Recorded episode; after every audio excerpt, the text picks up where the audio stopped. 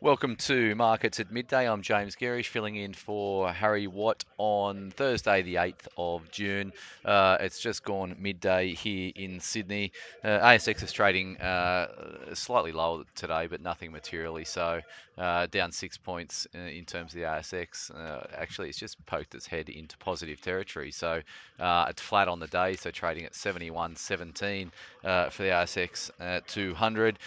we've got the majority of companies trading at low lower, however. So there are, out of the top 200, we've got uh, uh, 62 companies trading higher, 134 uh, on the downside.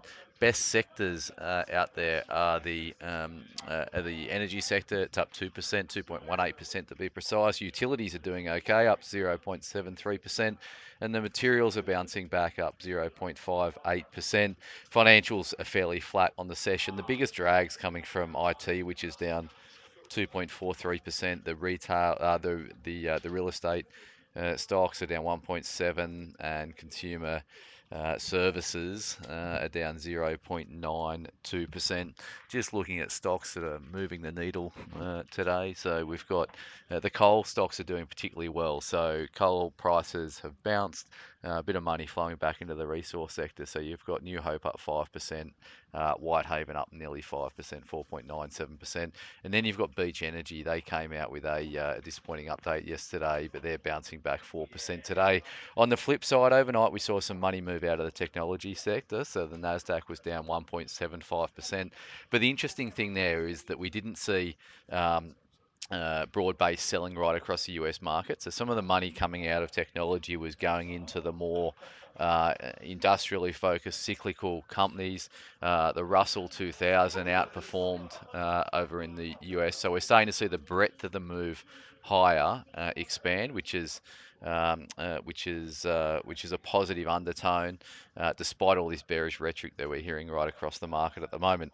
Uh, so we've got Xero trading down 4.74%. Uh, Lovisa is trading down 4.19% on a downgrade. I'll get to that very. Um, uh, actually, I'll get to um, the retail sector more broadly uh, very soon. Uh, Domain Holdings is down, DHG is down 4.07%.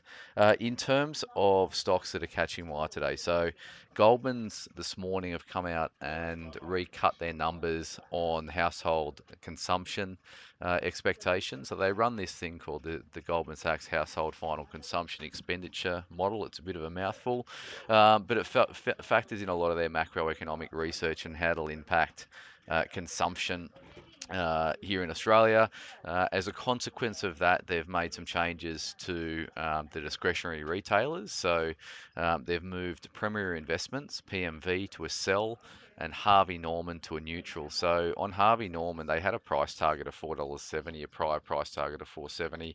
They've moved that right down to $3.40, um, and they've reduced their earnings by about um, somewhere between 7 and 18 percent over the uh, FY23 up to FY25. In terms of Premier Investments, they've done a similar sort of move. Um, old price target was 25.30. They're now 21 bucks.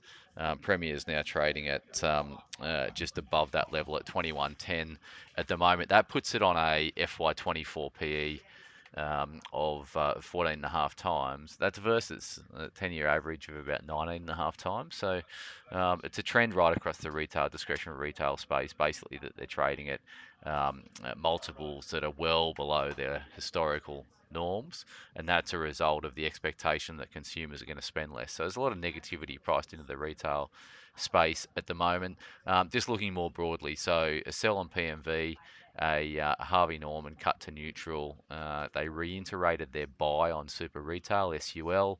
Uh, and they have reiterated their neutral on JB Hi-Fi in terms of the uh, the discretionary retailers.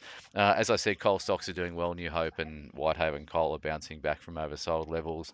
We own both of those stocks. Uh, Whitehaven Coal in our flagship growth portfolio, New Hope in our income portfolio. If you look, look at New Hope, it's actually done reasonably. It's it's outperformed Whitehaven pretty considerably over the last couple of months. They of course paid a uh, large 40 cent uh, fully franked dividend uh, in April or when ex dividend on the 17th of April. Uh, you put that gross that, that that up for franking, it equates to about 57 cents. So they've actually held up a lot better than Whitehaven Coal. So I would expect some catch up from Whitehaven Coal relative to New Hope if uh, the uh, the optimism returns to the coal stocks. And just staying in the energy space, AGL Energy uh, touched ten dollars today. It went to ten dollars oh one. Um, this has been a, uh, a, a, very strong performer in our active income portfolio. Uh, we're up over 40% in the last three months on AGL Energy, so it's been a particularly good one.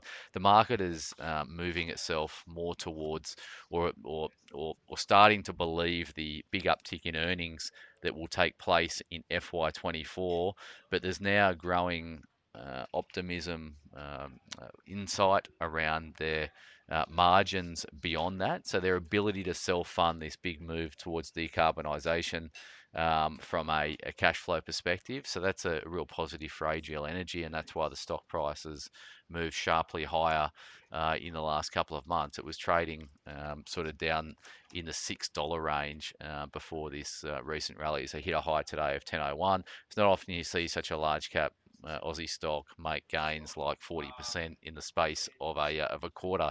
Uh, so we uh, we're, we're enjoying the move in AGL for our income portfolio.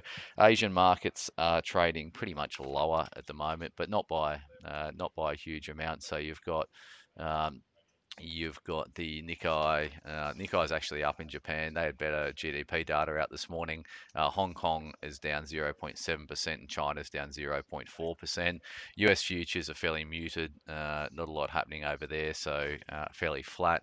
Um, in terms of uh, um, economic data coming out of the US tonight, uh, we've got some initial jobless claims, um, but the following night, uh, actually, no, it's not the following night. So initial jobless claims tonight, uh, expecting 235,000 uh, in terms of the uh, the survey, uh, and then next week we've got a couple of key economic prints over there. We've got inflation on the 13th, so CPI on the 13th, and then we've got the Fed meeting to decide on interest rates over in the US market on the that decision will be out on the 15th of the month. Uh, I hope you have a great afternoon. Thanks for listening. Bye for now.